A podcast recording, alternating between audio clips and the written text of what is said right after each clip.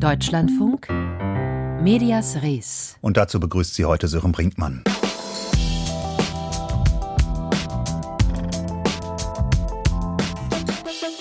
Wenn bei uns ein paar hundert Leute zu einer Demonstration zusammenkommen, dann dürfte in den meisten Redaktionskonferenzen diskutiert werden. Ist das ein Thema? Ja, und ob es mehr Berichterstattung braucht als einen Dreizeiler im Nachrichtenblock. Wenn in China ein paar hundert Menschen auf die Straße gehen, dann ist das ein Thema. Eins, über das wir gleich sprechen. Und auch darüber sprechen wir. Die Bildzeitung für den Bildschirm. Das scheint nicht so gut zu funktionieren. Warum die täglichen Live-Strecken bei Bild TV eingestellt werden, das und mehr heute bei Medias Res. Zunächst aber wie gesagt, nach China. In der Hauptstadt Peking und in anderen Städten sind gestern mehrere hundert Menschen zusammengekommen, um gegen die strikte Null-Covid-Politik zu protestieren. Benjamin Eisel ist unser Korrespondent in Peking. Mit ihm habe ich vor der Sendung gesprochen. Die BBC berichtet, dass einer ihrer Reporter am Rande der Proteste in Shanghai festgenommen wurde. Er sei von Polizisten geschlagen und getreten worden. Was genau ist da passiert? Ja, Ed Lawrence, der Kollege von der BBC, der war unterwegs in Shanghai, um über die Proteste zu berichten, dort zu filmen und er ist dann von Polizisten überwältigt worden. Er sagt nach eigenen Angaben, ich habe vorhin kurz mit ihm Kontakt gehabt, er sei geschlagen worden, er konnte nicht mal seine Pressekarte den Polizisten zeigen, er ist dann zu Boden getreten worden und wurde festgenommen für mehrere Stunden. Ähm, er hat gesagt, das Ganze war sehr brutal, äh, er wurde einfach überwältigt und äh, wurde dann erst nach Stunden wieder freigelassen. Die Begründung der Behörden für den Vorfall war, das ist ja nicht sonderlich ernst zu nehmen, würde ich sagen, äh, dass die Polizei ihn vor einer Covid-Infektion schützen wollte und ihn deswegen vom Ort des Geschehens entfernt hat. Covid und die Null-Covid-Politik, das ist das Stichwort. Es gibt nun Berichte, dass ja in etlichen Städten in China Menschen auf die Straße gegangen sind. Was genau waren das für Proteste? Das waren zunächst mal kleinere Proteste von immer mehreren hundert maximal Demonstrierenden. Das ging ja in anderen Städten los. Gestern haben dann die Proteste auch in Peking stattgefunden. Und ähm, ich bin dann gestern Abend losgegangen. Das war ganz in der Nähe meiner Wohnung und habe mir das Ganze angeschaut. Das waren auch hier maximal mehrere hundert Demonstrierende, die sich da versammelt haben. Ähm, sie haben in Sprechchören ein Ende der Null-Covid-Politik gefordert. Sie haben mehr Selbstbestimmung gefordert. Sie haben mehr Demokratie auch gefordert. Und sie haben als Protest gegen die Zensur, und das ist auch so ein bisschen zum Symbol dieser Proteste geworden, unbeschriebene weiße Blätter Papier in die Luft gehalten. Quasi, das hat mir ein Demonstrierender gesagt, sie können unsere Proteste löschen im Internet, sie können uns festnehmen, aber wir sind trotzdem hier und machen auf uns aufmerksam. Hm, sie haben es erwähnt, es geht also um die Null-Covid-Politik im Land, aber es geht auch darüber hinaus. Das heißt, geht es zum Beispiel auch um das Thema Meinungsfreiheit? Ja, es geht auch um das Thema Meinungsfreiheit. Das ist ja ganz eng damit verknüpft, denn in China gibt es keine Meinungsfreiheit. Es gibt keine Pressefreiheit und es gibt auch kein Demonstrationsrecht. Und deswegen sind diese Proteste natürlich auch so bemerkenswert, denn normalerweise gibt es sowas nicht. Menschen können nicht demonstrieren und Menschen demonstrieren nicht. Und normalerweise, so klein die Proteste auch sind, wird sowas sofort im Keim erstickt. Und ähm, dass jetzt eben sowas in verschiedenen Städten stattfindet, das ist natürlich ein starkes Zeichen erreichen. Und darauf wird natürlich jetzt in der ganzen Welt geblickt. In China tatsächlich nicht so sehr, denn alles, was hier in sozialen Netzwerken verbreitet wird, das wird natürlich sofort gelöscht, was hier über Messenger das heißt, es gibt ja nur einen Messenger, der hier in China verwendet wird, WeChat. Ähm, auch da wird alles zensiert. Also ich würde sagen, die Aufmerksamkeit im Ausland ist deutlich größer als die Aufmerksamkeit hier in China selbst. Hm, das führt mich aber auch dann zu der Frage, wie grundsätzlich über die Null-Covid-Politik berichtet wird in China. Das ist ja die offizielle Linie von Staats- und Parteichef Xi Jinping. Genau, also und hier sind ja auch alle Medien, ähm, Staatsmedien beziehungsweise von der Staats- und Parteiführung kontrolliert und die berichten natürlich nichts Negatives über die Politik. Es wird als die einzig wahre Lösung der Covid-Pandemie kommuniziert und ähm, es wird auch immer darüber berichtet, wie schlecht doch die Pandemiepolitik in anderen Ländern funktioniert, allen voran den USA, aber auch in Europa, dass dort viele Millionen Menschen an Covid gestorben sind und dass China die einzig wahre Lösung hat mit dieser Pandemie umzugehen. Ähm, nämlich eben, wie man hier vorgeht, mit harten Lockdowns, mit Massentests, mit Reiseverboten. Jetzt haben wir aber die Situation, dass in China ähm, eben auch die neuesten Omikron-Varianten angekommen sind. Die verbreiten sich schnell und diese Pandemiepolitik ist immer schwerer umzusetzen, denn wir haben jetzt eben Lockdowns im ganzen Land und das merken die Leute, die Wirtschaft leidet und das ist sicherlich auch ein Grund, warum es jetzt flächendeckend solche Proteste gab. Herr Eisel, Sie haben eingangs den Fall des BBC-Reporters geschildert, der festgenommen wurde, jetzt am Rande einer Demonstration. Wenn wir auf die Berichterstattung international gucken, glauben Sie, das hat dem Ganzen auch nochmal einen Push gegeben oder glauben Sie, es würde anders auf diese Proteste geblickt, wenn es solche Vorfälle nicht geben würde? Ich glaube, dass international trotzdem auf diese Proteste geblickt werden würde, denn es ist einfach so außergewöhnlich, dass in China Menschen auf die Straße gehen und demonstrieren, dass das allein schon eine Meldung wert ist. Ähm, egal wie groß diese Proteste sind, wir haben sowas nicht erlebt äh, seit vielen Jahren und manche sagen sogar vielleicht seit den äh, Protesten 1989 rund um den Tiananmen-Platz, äh, diese Demokratieproteste, die dann blutig niedergeschlagen wurden, ähm, da ziehen manche schon die Parallelen, denn es ist tatsächlich so außergewöhnlich und deswegen denke ich, dass es international doch auf jeden Fall auch äh, diese Berichterstattung wert gewesen wäre. Unser China-Korrespondent Benjamin Eisel, mit dem ich vor der Sendung gesprochen habe. Mit Zensur und einer weitgehenden Einschränkung der Pressefreiheit, so sorgt die Führung in China dafür, dass nicht gerüttelt wird an der Einparteienherrschaft. Und über die eigenen Grenzen hinweg versucht das Land auch mit seinem Staatsverständnis Einfluss im Pazifikraum zu gewinnen. Aber auch in den Ländern der Region, die seit Jahrzehnten zu Recht als gefestigte Demokratien gelten, ist Meinungs- und Pressefreiheit nicht immer selbstverständlich. Beispiel Südkorea. Der Präsident Yoon Suk-yeol gilt als Populist, wird immer wieder mit Donald Trump verglichen und auch er fällt durch ein eigenwilliges Demokratieverständnis auf, um das mal so zu sagen, auch beim Umgang mit kritischem Journalismus, wie Felix Lill berichtet. Die Pressekonferenzen, bei denen Südkoreas Reporter ihrem Präsidenten bisher jeden Morgen auf den Zahn fühlen konnten, fallen in Zukunft aus.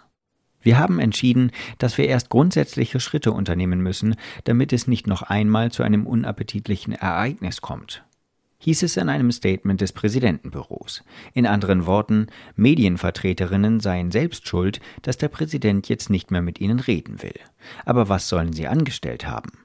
Das sogenannte unappetitliche Ereignis geschah Ende September, als Südkoreas Präsident Yoon Suk-yeol in die USA reiste, um US-Präsident Joe Biden zu treffen. Ohne zu wissen, dass die Mikrofone noch eingeschaltet waren, lästerte Yoon. Mit seinen Worten hatte Yoon die Abgeordneten der USA sinngemäß als Idioten bezeichnet. Eigentlich eine Peinlichkeit für den südkoreanischen Präsidenten. Doch als der südkoreanische TV-Sender MBC die Audiomitschnitte veröffentlichte, wurde Yoon nicht kleinlaut. Stattdessen warf er MBC vor, die nationalen Interessen Südkoreas zu gefährden. In den Augen des Präsidenten eben ein unappetitliches Ereignis. Dieser Vorfall ist wichtig, weil sich die Beziehungen zwischen Yun und fast der gesamten Medienbranche seitdem deutlich verschlechtert haben. Die Sprecher des rechtspopulistischen Politikers, der im März mit hauchdünnem Vorsprung zum Präsidenten gewählt wurde, werfen mehreren Medien Fake News vor. Medien selbst sehen die Pressefreiheit in akuter Gefahr. So etwa Shim In-bo vom für kritische Berichterstattung bekannten Sender Newstapper. Das beste aktuelle Beispiel sind Juns Bemerkungen in New York. Er hatte diese Beleidigung ausgesprochen, aber seine Assistenten behaupteten, er hätte etwas anderes gesagt, obwohl jeder es gehört hatte. Und NBC wird wiederum kritisiert, weil sie Jun kritisiert haben. Yun macht den Sender NBC dafür verantwortlich, dass er sich jetzt nicht mehr regelmäßig den Fragen von Medienvertreterinnen stellen wird. In der gesamten Branche, die in konservative und liberale Medien gespalten ist, stößt das auf Unverständnis. Der Nationale Journalistenverband kritisiert Yun für dessen Versuch, Zitat, Journalisten gegeneinander aufzubringen. Shim In-bo von Newstopper beobachtet zudem ein breiteres Muster. Seit seiner Wahl vor acht Monaten führt Yun eine Fehde gegen Kritiker. Erst fokussierte er sich auf die politische Opposition. Und der nächste Schritt scheint zu sein, die Presse zu kontrollieren. Die Staatsanwaltschaft ermittelt seit Wochen gegen diverse Oppositionspolitiker wegen Korruptionsverdacht, so wie von Yun im Wahlkampf angekündigt. Das ist offensichtlich politisch motiviert. Denn gegen die Personen, die Yun nahestehen und gegen die es auch Hinweise gibt, wird nicht vorgegangen. Schon im Wahlkampf wurde Yun, der seinen politischen Gegner auch schon in die Nähe von Hitler und Mussolini gestellt hat, als der Trump Südkoreas bezeichnet. Mittlerweile lässt sich das nicht mehr nur auf sein Mundwerk beziehen, sondern auch auf Drangsalierungen gegen alle, die ihm kritisch gegenüberstehen.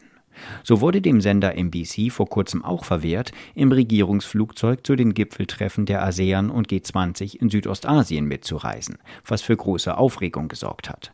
Von NBC selbst heißt es auf Anfrage des Deutschlandfunks, wir sind besorgt über die anachronistische Sicht des Präsidenten, der nach außen Pressefreiheit betont und nach innen kritische Stimmen kontrollieren will, als wäre die Presse nur eine PR-Agentur der Regierung. Diverse Medienschaffende sehen den Respekt der Regierung für die Pressefreiheit auf einem Tiefpunkt, seit Südkorea Ende der 1980er Jahre von einer Diktatur zu einer Demokratie wurde. Der freie Journalist An Jin-gol, der täglich über die Regierung berichtet, glaubt allerdings nicht, dass Yoon grundsätzlich ein Gegner der Demokratie ist. Vielmehr sei er ein Opportunist in Bedrängnis. Yoon hat auf diverse aktuelle Fragen einfach keine Antwort. Die durch Covid-19 gestiegene Ungleichheit im Land, die Inflation, die steigenden Zinsen der Banken. Er ist über die letzten Monate sehr unbeliebt geworden. Kaum ein Drittel der Menschen ist noch zufrieden mit seiner Arbeit. Durch die Attacken gegen all seine Kritiker will er davon ablenken. Auch vor diesem Hintergrund sagt der Journalist Jim Inbo von Newstopper, es sei mit Yoon wie mit Trump. Südkoreas Präsident wettert gegen die freie Presse. Der Beitrag von Felix Lill.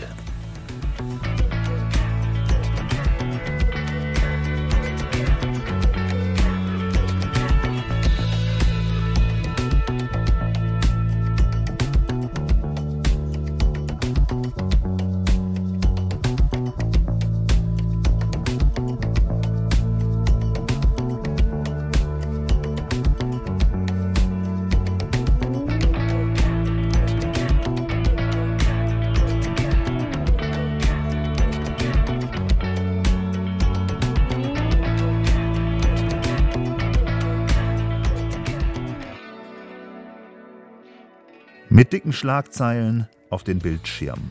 Die Bild-Zeitung ins Fernsehen bringen. Mit den politischen Debatten, so wie wir es kennen, gerne polemisch zugespitzt. Manche würden vielleicht sagen, demagogisch.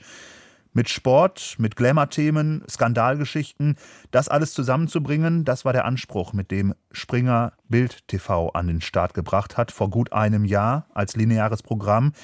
Nur, was jahrzehntelangen Erfolg an den Zeitungskiosken garantiert hat, und im Digitalzeitalter auch reichlich Klicks bringt, das funktioniert offenbar nicht im Geschäft der Nachrichtensender. Bei Bild TV sollen die Live-Strecken jetzt eingestellt werden. Mein Kollege Michael Mayer weiß mehr zu den Hintergründen.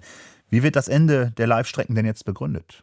Also es wurde ja schon seit einigen Wochen spekuliert, dass Springer diese Entscheidung treffen würde. Nun ist es soweit. Offiziell heißt es von einem Unternehmenssprecher, Zitat, die mit linearem Live-Fernsehen verbundenen hohen Kosten und ein Marktanteil von 0,2 Prozent sind in Zeiten von Wirtschaftskrise, Rezession und Inflation nicht länger vereinbar. Also mit anderen Worten, Aufwand und Ertrag standen in keinem Verhältnis. Der Umsatz bei den Werbebuchungen geht branchenweit ja auch bei den anderen Privatsendern derzeit zurück. Das traf natürlich auch Bild TV. Angeblich hatte man in das Programm 20 Millionen Euro investiert. Diese Zahl wurde von Springer, Springer zwar nie offiziell bestätigt, aber in jedem Fall musste man jetzt wohl die Reißleine ziehen, um nicht noch mehr Verluste anzuhäufen. Man muss dabei sicher auch bedenken, dass die Einschaltquoten bei Nachrichtensendern über Tag ja eh sehr gering sind. Also das trifft ja auch andere Sender wie NTV, Tagesschau 24 oder Phoenix.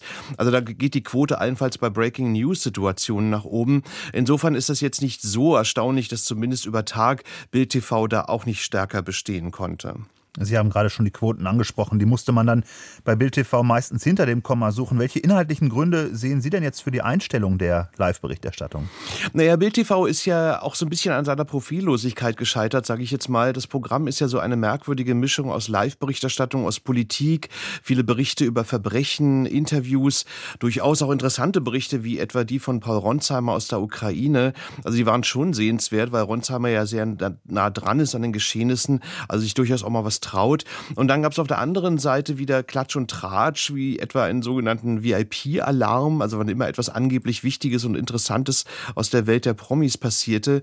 Man muss auch erwähnen, also dass manche Politikberichte also auch schon sehr einseitig daherkamen. Also ich erinnere mich neulich wurde Wirtschaftsminister Robert Habeck als Pinocchio dargestellt, der schon mal lüge, wenn es drauf ankommt. Also das sind so extreme Darstellungen und Macharten. Also die wird kaum jemand vermissen, denke ich mal.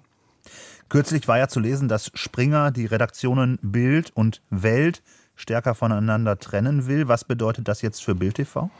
Naja, die Live-Berichterstattung ist erstmal passé. Also die will man jetzt nur reaktivieren, wenn es eine Breaking-News-Situation geben wird. Ansonsten macht Bild TV erstmal sein eigenes Ding. Die abendlichen Talkshows, zum Beispiel Viertel nach acht, äh, die man produziert, die will man erstmal auch weiterhin anbieten. Auch diese ganzen Sonntagssportsendungen und all diese Sendungen will man ja auch via YouTube weiterhin vermarkten. Also daran wird sich nichts ändern. Und daneben ist es so, dass man aber Dokumentationen bei bei Bild TV schon mit den anderen Sendern von Springern austauschen wird. Also die laufen ja auch bei Welt und Springer hat ja noch einen dritten Sender namens N24 Doku. Dort in diesem Spartenkanal sendet man ja ausschließlich Dokus. Also insofern gibt es schon bei den Fernsehsendern von Springer eine kleine Zusammenarbeit, aber von einer Zusammenlegung der Redaktionen von Bild und Welt ist nun nicht mehr die Rede. Das ging ja einige Wochen lang durch die Presse, dass das mal geplant war.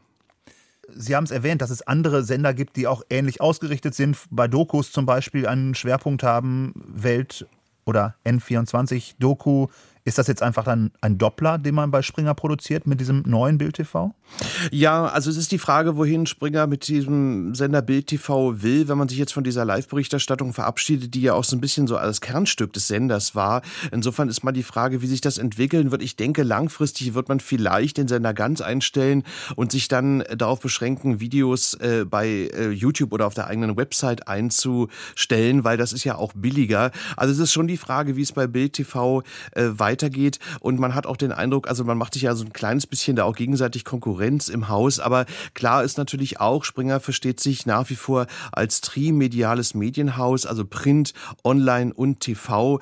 Und was aus Bild TV dann langfristig wird, das muss man erst nochmal abwarten. Mit dem Medienjournalisten Michael Mayer habe ich über das Ende der Live-Berichterstattung bei Bild TV gesprochen. Jetzt ist es genau 15.52 Uhr.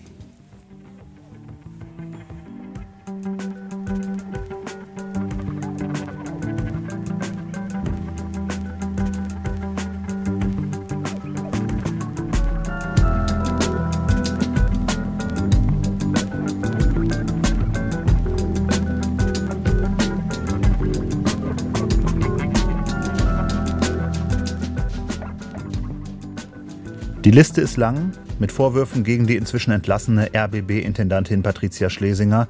Aber weil es so schön anschaulich ist für die mutmaßlichen Vergehen beim Rundfunk Berlin-Brandenburg, drehte sich ganz viel um Massagesessel und private Abendessen auf Senderkosten. Und all, all das, was da an Vorwürfen im Raum steht, das soll sich nicht wiederholen beim öffentlich-rechtlichen Rundfunk, zu dem ja auch der Deutschlandfunk gehört und für den jeder Haushalt in Deutschland den Rundfunkbeitrag zahlen muss. Gerade haben sich die Intendanten der ARD auf gemeinsame Verhaltensregeln geeinigt. Mein Kollege David Rühl weiß mehr darüber und ihn habe ich vor der Sendung gefragt, was bringen diese neuen gemeinsamen Regeln? Sie sind vor allen Dingen erst einmal Regeln, die ein modernes und transparentes Unternehmen heutzutage haben sollte. Es ist nämlich ein Prüfungsstandard, ein IDW-Prüfungsstandard 980, Herr Brinkmann, falls Sie das noch nie gehört haben. Heißt Aber was, das ist, was genau? Das ist ein, sowas wie eine Norm. Da können Sie quasi mhm. eine Schablone dranlegen und sagen, okay, das ist erfüllt, das ist nicht erfüllt. Und dieser Prüfungsstandard, der kommt vom Institut der Wirtschaftsprüfer in Deutschland und dieser wird auch immer angepasst an die aktuelle Rechtsprechung. Und der gilt halt jetzt einfach für alle Anstalten und im Prinzip heißt das, der galt bisher nicht für alle Anstalten. Mhm. Das heißt also, es kann Compliance gegeben haben, die in dem einen Sender galten und in dem anderen nicht. Das heißt also, ein Verhalten war vielleicht im RBB in Ordnung und in einer anderen Anstalt nicht. Und das soll jetzt hiermit erstmal grundsätzlich ausgeschlossen werden. Das heißt, wenn ich es richtig verstehe, gibt es einen gemeinsamen Kriterienkatalog. Mhm. Was steht denn drin? Es steht viel Allgemeines drin. Also es geht da um Kultur. Wie sollte ich mich als Führungspersönlichkeit in der ARD verhalten? Es geht um Ziele. Also klar, der öffentlich-rechtliche Rundfunk muss sparsam sein. Das heißt, ich kann kein Geld verprassen. Ich übersetze das jetzt mal in einfachen Worten. Es geht darum, wie kann man sich als Mitarbeiter auch an Stellen wenden, die möglichen Verstößen nachgehen.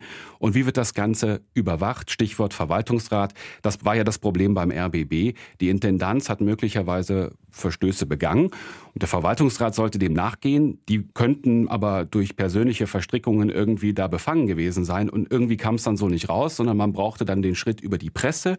Und das soll eigentlich jetzt verhindert werden mit solchen Compliance-Regeln, weil man sagt, es gibt einen Weg, das intern aufzuarbeiten.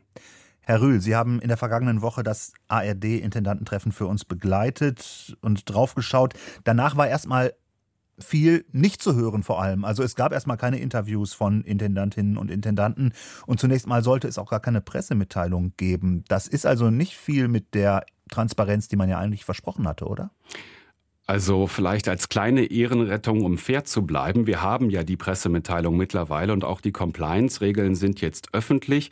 Und ich glaube, so eine Intendantensitzung war bisher jetzt nicht gerade von der Öffentlichkeit stark verfolgt worden. Ich kann mich nicht erinnern, dass es äh, ein, zwei Tage Intendantenkonferenz gab und danach sind alle neuen Intendantinnen und Intendanten an die Pulte gegangen, haben Pressestatements gegeben. Das war halt auch einfach hier nicht der Fall. Man hat sich getroffen, hat Beschlüsse gefasst, dann ist das in Ruhe ausgearbeitet worden. Ich würde mal sagen, es ist Business as usual, auch wenn das vielleicht nach außen ungewohnt wirkt. Also vielleicht muss man da ein bisschen milde walten lassen und sagen, Sorgfalt geht da vielleicht ein bisschen vor. Aber nach Ihrem Eindruck, die vielen Debatten um den RBB haben schon etwas verändert und sind angekommen? ich, weiß, ich weiß nicht, ob man es natürlich 100 Prozent verhindern kann. Auch Compliance-Regeln helfen nicht davor, dass natürlich ähm, dann vielleicht ein, zwei oder auch drei Organe, die das verhindern sollen, einfach schweigen. Das wird, sich jetzt auch nicht ändern. Aber ich sag mal, das Netz wird engmaschiger. Man hat jetzt mehr Druck, den man ausüben kann, wenn man wirklich etwas mitkriegt innerhalb der Sender, was nicht in Ordnung ist. Man kann das teilweise zum Beispiel beim WDR auch bei einer externen Kanzlei melden. Und dann wird es dann schon schwer, dass das einfach unter einer Decke bleibt. Was mich allerdings schon nachhaltig noch ein bisschen irritiert ist, diese Compliance-Regeln, die wurden ausgearbeitet von neun Personen und die kommen alle aus der ARD. Und ich glaube, es wäre doch ganz gut gewesen, zumindest eine Stelle zu haben, die auch externen Sachverstand damit eingebracht hätte. David Rühl über die neuen ARD Compliance Standards. Medias Res. Die Schlagzeile von morgen. Mein Name ist Björn Boch, ich bin Lokalchef beim Solinger Tageblatt und unsere Schlagzeile morgen lautet Kinderklinik und Praxen sind voll. Es ist so, dass eine Kollegin selbst am Wochenende in der Notfallpraxis war und sowohl diese Notfallpraxis der Niedergelassenen am Klinikum als auch die Kinderklinik selbst sind absolut am Anschlag. Es gibt eine RSV-Infektionswelle, parallel dazu eine Influenza-Welle. Jedes frei werdende Bett wird sofort wieder belegt, hat uns ein Arzt gesagt. Und es ist inzwischen sogar so, dass NRW-weit Kinder verschoben werden, in Anführungszeichen, damit man sie noch behandeln kann. Wir erklären nochmal, was das bedeutet und ob vielleicht Besserung in Sicht ist. Ja, und viele Eltern wissen ein Lied davon zu singen. Die Probleme bei der medizinischen Versorgung von Kindern. Thema morgen im Solinger Tageblatt. Und das war Medias Res, das Medienmagazin im Deutschlandfunk. Hier geht's gleich nach den Nachrichten weiter mit dem Büchermarkt und meiner Kollegin Nora Karches. Mein Name ist Sören Brinkmann. Ich wünsche Ihnen einen angenehmen Nachmittag.